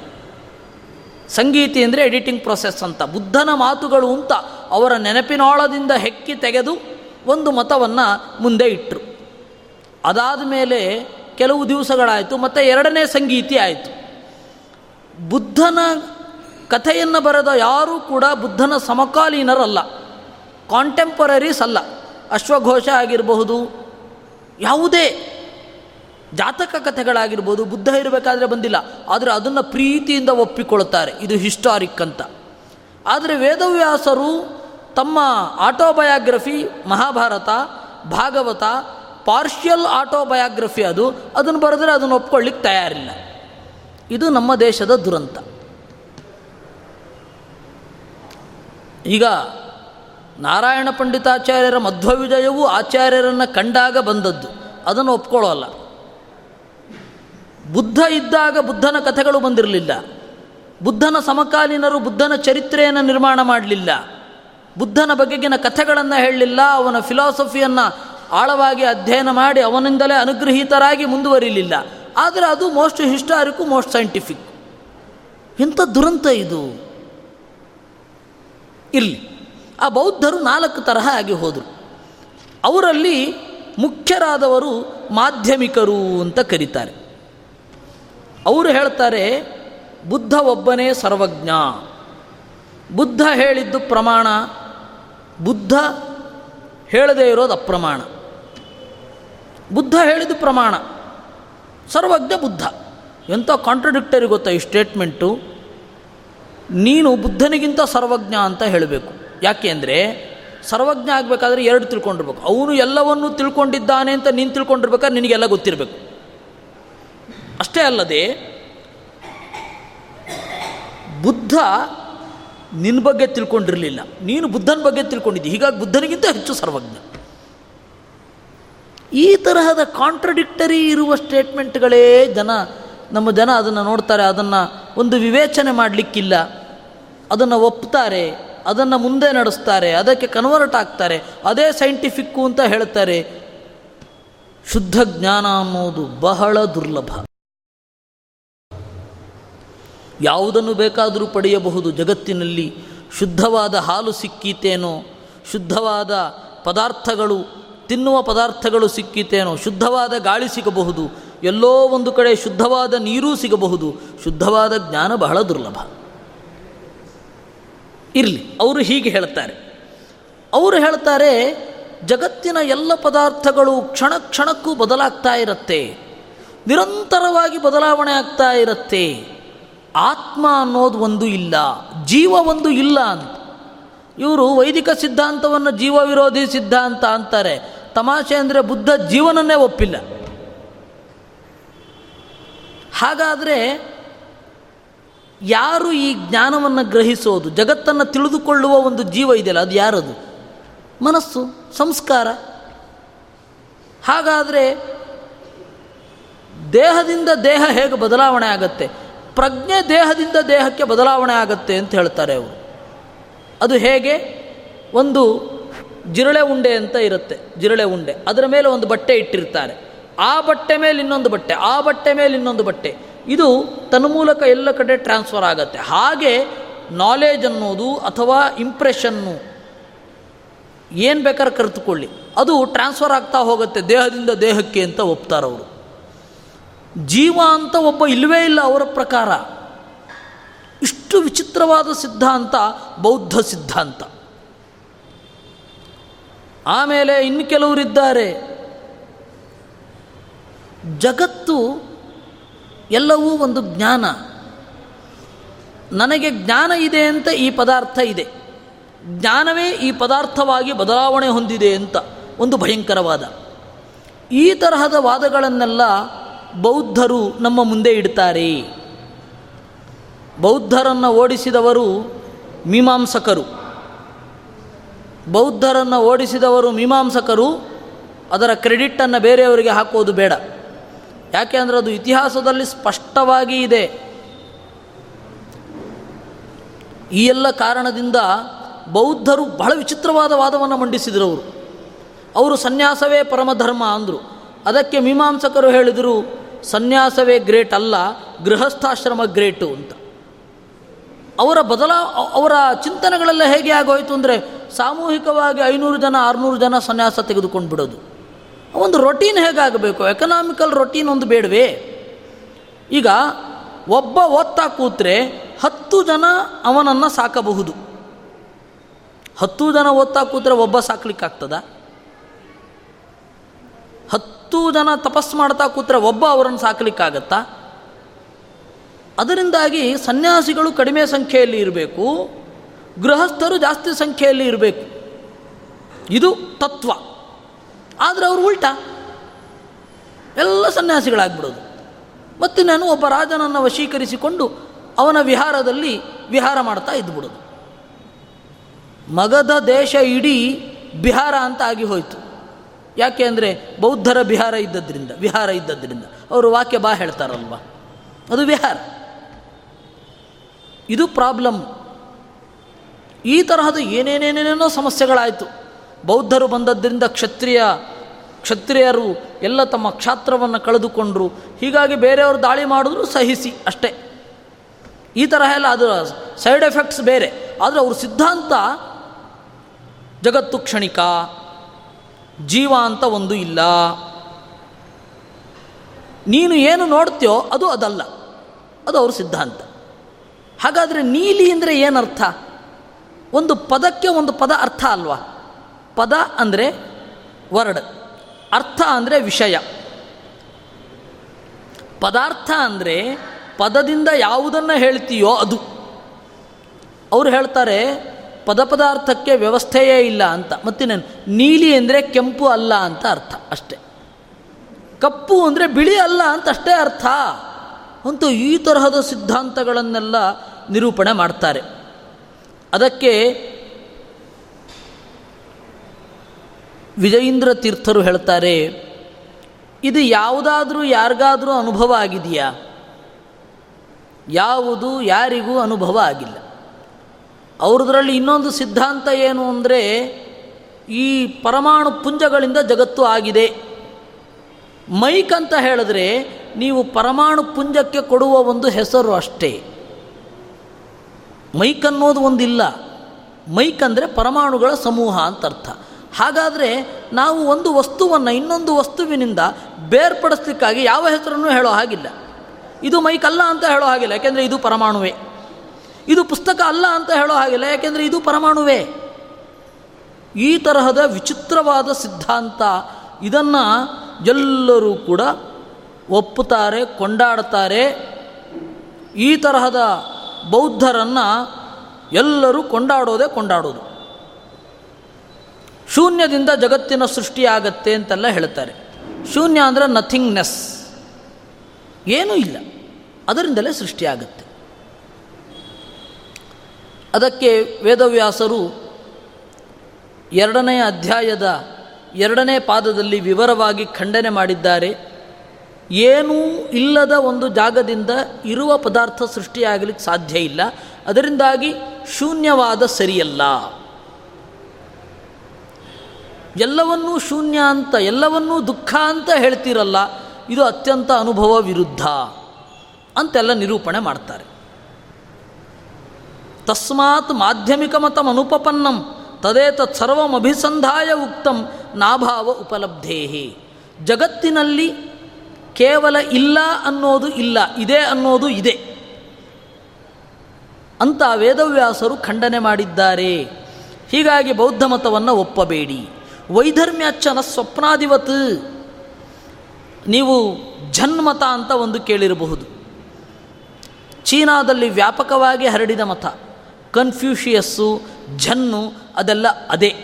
ಬೌದ್ಧರದ್ದೇ ಬೇರೆ ಬೇರೆ ನಿಲುವುಗಳು. ಜನ್ ಅಂದ್ರೇನೂ ಅಲ್ಲ, ಧ್ಯಾನದ ತದ್ಭವ. ಧ್ಯಾನ ಅದು ಜನ್ನಾಗಿದೆ ಅವರಲ್ಲಿ, ಅಷ್ಟೇ. ಅವರು ಹೇಳ್ತಾರೆ, ಈ ಜಗತ್ತು ಒಂದು ಕನಸಿನ ತರಹ. ನಮಗೆ ಎಚ್ಚರ ಆದಾಗ ಈ ಜಗತ್ತು ಇರೋದಿಲ್ಲ ಅಂತ. ಅದಕ್ಕೆ ವೇದವ್ಯಾಸರು ಹೇಳ್ತಾರೆ ವೈಧರ್ಮ್ಯಾಚನ ಸ್ವಪ್ನಾಧಿವತ್ ಈ ಜಗತ್ತು ಕನಸು ಅಲ್ಲ. ಯಾಕೆ ಅಂದರೆ, ಕನಸಿನಲ್ಲಿ, ಕನಸಿನಿಂದ ಎದ್ದ ಕೂಡಲೇ ಪದಾರ್ಥಗಳೆಲ್ಲ ಅಲ್ಲಿ ಬಿದ್ದಿರಲ್ಲ. ನಿಮಗೆ ಆನೆಯ ಕನಸು ಬಿತ್ತು ಅಂತ ಇಟ್ಕೊಳ್ಳಿ. ಅದು ಸಂಸ್ಕಾರದಿಂದ ಆಗಿರೋದು. ಆದರೆ ಇಲ್ಲಿಯ ಒಂದು ಪದಾರ್ಥವನ್ನು ಕತ್ತರಿಸಿದಾಗ, ತುಂಡರಿಸಿದಾಗ ಇಲ್ಲಿಯ ಪದಾರ್ಥದ ಬಿಡಿ ಬಿಡಿ ಭಾಗಗಳನ್ನು ನೋಡಬಹುದು. ಆದರೆ ಕನಸಿನಲ್ಲಿ ನಿಮಗೆ ಆನೆ ಬಿತ್ತು. ನೀವು ಎಚ್ಚರ ಆದಾಗ ನಿಮ್ಮ ಮಂಚದ ತುಂಬ ಆನೆಯ ಕೈ ಕಾಲುಗಳು ಹರಡಿರುವುದಿಲ್ಲ. ಇದು ವ್ಯತ್ಯಾಸ. This is between perception and dream this is difference between perception and dream ಅದರಿಂದಾಗಿ ಕನಸಿನಂತೆ ಈ ಪ್ರಪಂಚ ಅಂತ ಹೇಳ್ತಿರಲ್ಲ, ಇದು ಕನಸೋ ವಾಸ್ತವವೋ ಅಂತ ಕೇಳ್ತಾರೆ. ಹೀಗೆ ಅದು ಅಸಂಗತ. ಇಷ್ಟಾದ ಮೇಲೆ ಆ ಮತದ ಇತಿಹಾಸಕ್ಕೆ ಬರೋಣ. ದೇವತೆಗಳೆಲ್ಲ ಹೋಗಿ ದೇವರನ್ನು ಬೇಡಿದರು. ದೇವರೇ, ಎಲ್ಲ ಕಡೆ ಶುದ್ಧವಾದ ಜ್ಞಾನ ಇದೆ. ನೀನು ಜಗತ್ತಿಗೆ ಕೇವಲ ಜ್ಞಾನ ಕೊಡುವವನಲ್ಲ, ಅಜ್ಞಾನವನ್ನೂ ಕೊಡುವವನು.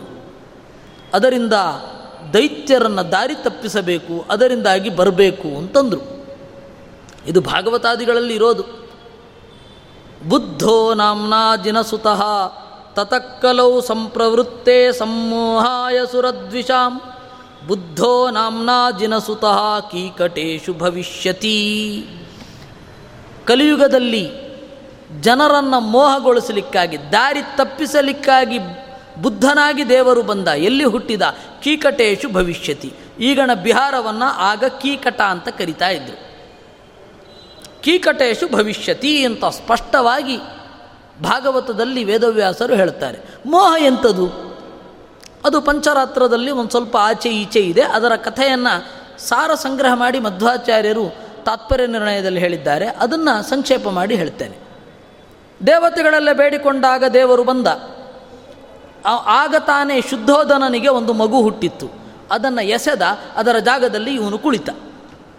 ಅವರು ಯಾಗ ಯಜ್ಞಗಳನ್ನೆಲ್ಲ ಮಾಡ್ತಾ ಇದ್ದಾಗ ಜೋರಾಗಿ ನಗಲಿಕ್ಕೆ ಶುರು ಮಾಡಿದ ದೇವರು, ಅವ್ರಿಗೆ ಆಶ್ಚರ್ಯ ಆಯಿತು. ಮಗು ಹುಟ್ಟಿದ ಕೂಡಲೇ ಕಣ್ಣು ಬಿಡಬಹುದು, ಆದರೆ ನಗೋದುಂಟೆ, ಗಟ್ಟಿಯಾಗಿ. ಯಾರು ನೀನು ಅಂತ ಕೇಳಿದರು. ಬುದ್ಧ ಹೇಳಿದನಂತೆ ಅವನು. ಬುದ್ಧ ಅಂತಂದರೆ ನಿತ್ಯ ಜ್ಞಾನ ಸ್ವರೂಪ ಅಂತ. ನಿತ್ಯ ಜ್ಞಾನ ಸ್ವರೂಪ ಅಂತ ಹೇಳಿದ ಕೂಡಲೇ ಅವನು ಈ ವೇದಾದಿ ಕರ್ಮಗಳನ್ನು ನೋಡಿ ಅಪಹಾಸ್ಯ ಮಾಡ್ತಾ ಇರೋದು ಅಂತ ಅವರು ಅಂದುಕೊಂಡ್ರು. ಆಗ ದೇವತೆಗಳಿಗೆಲ್ಲ ಹೇಳಿದ್ದ, ನಾನು ಭೂಮಿಯಲ್ಲಿ ಪ್ರಕಟ ಆದ ಕೂಡಲೇ ನಡೆಗೆ ಆಯುಧಗಳನ್ನು ಎಸೆಯಬೇಕು ಅಂತ. ಯಾಕೆಂದರೆ ವಿರೋಧ, ದೇವತೆಗಳ ವಿರೋಧ ಇದೆ ಅಂತ ಅವ್ರಿಗೆ ಅರ್ಥ ಆದರೆ, ಓ, ಇದು ದಾರಿ ತಪ್ಪಿಸ್ಲಿಕ್ಕಲ್ಲ ಅಂತ ಗೊತ್ತಾಗುತ್ತೆ. ಅದಕ್ಕೆ ಎಲ್ಲ ದೇವತೆಗಳು ಆಯುಧಗಳನ್ನು ಎಸೆದರೂ ಬುದ್ಧನಾಗಿ ದೇವರು ಎಲ್ಲವನ್ನು ನುಂಗಿದ. ತಾನೇ ಇನ್ನೊಂದು ರೂಪದಿಂದ ಚಕ್ರವನ್ನು ಎಸೆದ, ಆ ಚಕ್ರವನ್ನು ತನ್ನ ಆಸನವಾಗಿ ಮಾಡಿಕೊಂಡು ಕುಳಿತುಕೊಂಡ ಬುದ್ಧ. ಹಾಗೆ ಮಾಡಿಕೊಂಡು ಕೂತ ಮೇಲೆ ಅವರು ಕೇಳಿದರು. ನಾಲ್ಕು ಮಾತಾಡಿದಂತೆ ಅವನು. ಶೂನ್ಯಂ ಶೂನ್ಯಂ. ಕ್ಷಣಿಕಂ ಕ್ಷಣಿಕಂ. ದುಃಖಂ ದುಃಖಂ. ಸ್ವಲಕ್ಷಣಂ ಸ್ವಲಕ್ಷಣಂ ಅಂತ. ಓ, ಎಲ್ಲ, ಓ, ವೇದ, ಎಲ್ಲ, ಅಸಂಗತ ಅಂತಂದ್ರು ಎಲ್ಲ ದಾರಿ ತಪ್ಪಿದ್ರು. ಬುದ್ಧ ಏನೂ ಹೇಳಲಿಲ್ಲ. ಅವತಾರ ಮುಗಿಸಿ ಮೇಲ್ಗಡೆ ಹೋದಾಗ ದೇವತೆಗಳು ಗಾಬರಿಯಿಂದ ಕೇಳಿದ್ರು, ಏನು ಸ್ವಾಮಿ, ನೀನೇ ಹೀಗೆ ಉಲ್ಟಾ ಹೇಳ್ಬಿಟ್ರೆ ಹೇಗೆ? ಅದಕ್ಕೆ ಅವನು ಹೇಳಿದ, ನಾನು ಸರಿಯಾಗಿ ಹೇಳಿದೆ, ಅವರು ತಪ್ಪಾಗಿ ತಿಳ್ಕೊಂಡಿದ್ದು ಅಂತ. ಹೇಗೆ ಅಂತ ಕೇಳಿದ್ರು. ಇದನ್ನು ಪ್ರಶಾಂತ ವಿದ್ಯೆ ಅಂತ ಕರೀತಾರೆ ಅಂತ ಹೇಳ್ತಾನವನು ಕ್ಷಣಿಕಂ ಕ್ಷಣಿಕಂ ಅಂದರೆ ಎಂತ ಗೊತ್ತಾ? ಕ್ಷಣ ಕ್ಷಣದಲ್ಲೂ ಪ್ರಪಂಚ ಇರುತ್ತೆ ಅಂತ. ಅವರು ಕ್ಷಣದಲ್ಲಿ ಮಾತ್ರ ಇರುತ್ತೆ ಅಂತ ಅಂದುಕೊಂಡ್ರು. ಅದು ನನ್ನ ತಪ್ಪ, ಅವ್ರ ತಪ್ಪ. ದುಃಖಂ ದುಃಖಂ ಅಂತ ನಾನು ಹೇಳಿದೆ. ಖ ಅಂತಂದರೆ ಸುಖ, ದು ಅಂತ ಹೇಳಿದ್ರೆ ದುಃಖ. ಈ ಪ್ರಪಂಚ ಅನ್ನೋದು ಎರಡರ ಮಿಶ್ರಣದಿಂದ ಇದೆ ಅಂತ ನಾನು ಹೇಳಿದ್ದು, ಅವರು ದುಃಖ ಮಾತ್ರ ಇದೆ ಅಂತ ಅಂದುಕೊಂಡ್ರು. ಎಲ್ಲಿಯಾದರೂ ಉಂಟ, ಈ ಪ್ರಪಂಚದಲ್ಲಿ ಸುಖನೂ ಇದೆ, ದುಃಖನೂ ಇದೆ. ಎರಡನ್ನೂ ಅನುಭವಿಸಿ ಅಷ್ಟೇ. ಸುಖ ಮಾತ್ರ ಇರಬೇಕು ಅಂತ ಹೊಡೆದಾಡಬೇಡಿ ಯಾಕೆಂದರೆ ಅದು ಸಿಗೋದಿಲ್ಲ. ದುಃಖ ಮಾತ್ರ ಇರಲಿ ಅಂತ ಯಾವನೂ ಬಯಸೋದಿಲ್ಲ. ಎರಡೂ ಬಂದದ್ದನ್ನು ದೇವರು ಕೊಟ್ಟದ್ದು ಅಂತ ಸ್ವೀಕರಿಸಿ ಅಷ್ಟೇ.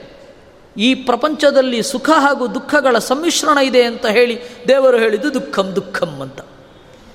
ಆಮೇಲೆ ಸ್ವಲಕ್ಷಣಂ ಸ್ವಲಕ್ಷಣಂ ಅವರೇನಂದುಕೊಂಡ್ರು ಗೊತ್ತಾ? ಈ ಜಗತ್ತಿನಲ್ಲಿ ಯಾವ ಪದಾರ್ಥಕ್ಕೂ ಕೂಡ ಎಕ್ಸಿಸ್ಟೆನ್ಸ್ ಅನ್ನೋದು ರಿಯಾಲಿಟಿಯಲ್ಲಿ ಇಲ್ಲ ಅಂತ ಅಂದುಕೊಂಡರು. ಆದರೆ ನಾನು ಹೇಳಿದ್ದು ಸ್ವಲಕ್ಷಣಂ ಸ್ವಲಕ್ಷಣಂ. ಜಗತ್ತಿನ ಪ್ರತಿಯೊಂದು ಪದಾರ್ಥಕ್ಕೂ ಅದರದ್ದೇ ಆದ ಒಂದು ಸ್ವಭಾವ ನೇಚರ್ ಇರುತ್ತೆ ಅಂತ ನಾನು ಹೇಳಿದ್ದು. ಅವರು ತಪ್ಪು ತಿಳಿದುಕೊಂಡರು. ಶೂನ್ಯಂ ಶೂನ್ಯಂ. ಶ ಅಂತಂದರೆ ಸುಖ, ಶೂ ಅಂತಂದರೆ ಸುಖದ ಉತ್ಕೃಷ್ಟತೆ, ಅದನ್ನು ನಾನು ಹೊಂದಿದ್ದೇನೆ. ನನ್ನಿಂದ ಈ ಪ್ರಪಂಚದ ನಿಯಮನ ಕಂಟ್ರೋಲಿಂಗ್ ಆಗ್ತಾ ಇದೆ ಅಂತ ನಾನು ಹೇಳಿ ಶೂನ್ಯಂ ಶೂನ್ಯಂ ಮುಂದೆ ಅವರು ಜಗತ್ತಿನಲ್ಲಿ ಏನೂ ಇಲ್ಲ. ಶೂನ್ಯ ಅಂದರೆ ನಥಿಂಗ್ನೆಸ್ ದ್ಯಾರ್ ಈಸ್ ನಥಿಂಗ್ ಅಂತ ಅವರು ಹೇಳಿದ್ರು. ಈಸ್ ಇಟ್ ಇಟ್ ಹಾಗಾದು, ಇದು ಪ್ರಶಾಂತ ವಿದ್ಯೆ. ಯಾಮಾಸ್ಥಿತಾನಾಂ ಅಚಿರೇಣ ಮುಕ್ತಿ ಇದನ್ನು ನಂಬಿದವರಿಗೆ, ಇದನ್ನು ಹೀಗೆ ಉಪಾಸನೆ ಮಾಡುವವರಿಗೆ ಬೇಗ ಮುಕ್ತಿ ಆಗತ್ತೆ ಪ್ರಶಾಂತ ವಿದ್ಯಾ ಅಂತ ಬುದ್ಧ ಹೇಳಿದ ಅಂತ ಮಧ್ವಾಚಾರ್ಯರು ತಾತ್ಪರ್ಯ ನಿರ್ಣಯ ಮೂವತ್ತೆರಡನೆಯ ಅಧ್ಯಾಯದಲ್ಲಿ ಹೇಳಿದ್ದಾರೆ. ಕಡೆಯದಾಗಿ ಬುದ್ಧನೊಂದಿಗೆ ಅದನ್ನು ಮುಗಿಸ್ತಾರೆ. ಇದು ಬುದ್ಧನ ನಿಜವಾದ ಸಿದ್ಧಾಂತ. ಇದನ್ನು ಅವರು ತಪ್ಪಾಗಿ ತಿಳಿದುಕೊಂಡು ಬುದ್ಧ ಮೋಸ ಮಾಡಿದ್ದಲ್ಲ. ಬುದ್ಧ ಒಂದು ಕನ್ನಡಿ ಅಷ್ಟೇ. ಯಾರು ಏನೋ ಅವರು ಅದನ್ನು ತಿಳ್ಕೊತಾರೆ. ಕನ್ನಡಿ ಮೋಸ ಮಾಡಿತು ಅಂತ ಹೇಳೋದಾ? ನಾನು ಕುರೂಪಿಯಾಗಿ ಕನ್ನಡಿಯಲ್ಲಿ ಕಂಡೆ ಎಂದ ಮಾತ್ರಕ್ಕೆ ಕನ್ನಡಿಯಲ್ಲಿ ದೋಷ ಅಲ್ಲ, ದೋಷ ಇರೋದು ನನ್ನಲ್ಲಿ. ಬುದ್ಧನ ಮಾತು ಕನ್ನಡಿಯ ಹಾಗೆ. ಅವರು ಕಂಡದ್ದು ದೋಷ, ಅವರ ಮನಸ್ಸಿನಲ್ಲಿ ಏನಿದೆ ಅದನ್ನು ಅವರು ಕಂಡರು. ಅದರಿಂದಾಗಿ ತ್ರಿವಿಕ್ರಮ ಪಂಡಿತಾಚಾರ್ಯರು ಹೇಳ್ತಾರೆ ನ ಬುದ್ಧಾವತಾರೇಶ್ವಪಿ ಅನೃತವಾದಿತ್ವಂ ಭಗವತಃ ಅಂತ. ಬುದ್ಧಾವತಾರದಲ್ಲಿಯೂ ಸುಳ್ಳು ಹೇಳಲಿಲ್ಲ ದೇವರು. ಯಾವತ್ತಿದ್ರೂ ಅವನು ಸರಿಯೇ ಹೇಳೋದು, ತಪ್ಪು ತಿಳ್ಕೊಳ್ಳೋದು ನಾವಷ್ಟೇ. ಅದು ನಮ್ಮ ದೋಷ ಅಂತ ತ್ರಿವಿಕ್ರಮ ಪಂಡಿತಾಚಾರ್ಯರು ಗಟ್ಟಿಯಾಗಿ ಹೇಳ್ತಾರೆ ಹೀಗೆ ಚಾರ್ವಾಕ ಮತ್ತು ಬುದ್ಧನ ಮತವನ್ನು ಅವರಿಂದ ಹೊರಟದ್ದು. ಚಾರ್ವಾಕ ಮತವನ್ನು ಮತ್ತು ಬೌದ್ಧರ ಮತವನ್ನು ವಿಜಯೇಂದ್ರ ತೀರ್ಥರು ಯಾವ ರೀತಿ ನಿರೂಪಣೆ ಮಾಡಿದರು ಅನ್ನೋದನ್ನು ನೋಡಿದೆವು. ನಾಳೆ ಜೈನರು ಮತ್ತು ಪುರಾಣಗಳ ಬಗೆಗಿನ ಅಸ್ವಾರಸ್ಯ ಕೆಲವರು ಹೇಳ್ತಾರೆ. ಪುರಾಣ ಗೊಂದಲ ಪುರ ಅದು ಅಸಂಗತ ಅಂತ ಕೆಲವರು ಹೇಳ್ತಾರೆ. ಅದು ಸಾಂಖ್ಯ ಮತ್ತು ಯೋಗಾಚಾರ್ಯರ ಮತ ಮೊದಲಾದುವುದನ್ನೆಲ್ಲ ವಿಜಯೇಂದ್ರ ತೀರ್ಥರು ಹೇಗೆ ನಿರೂಪಣೆ ಮಾಡಿದ್ರು ಅನ್ನೋದನ್ನು ನೋಡೋಣ. ಕೃಷ್ಣಾರ್ಪಣಮಸ್ತು.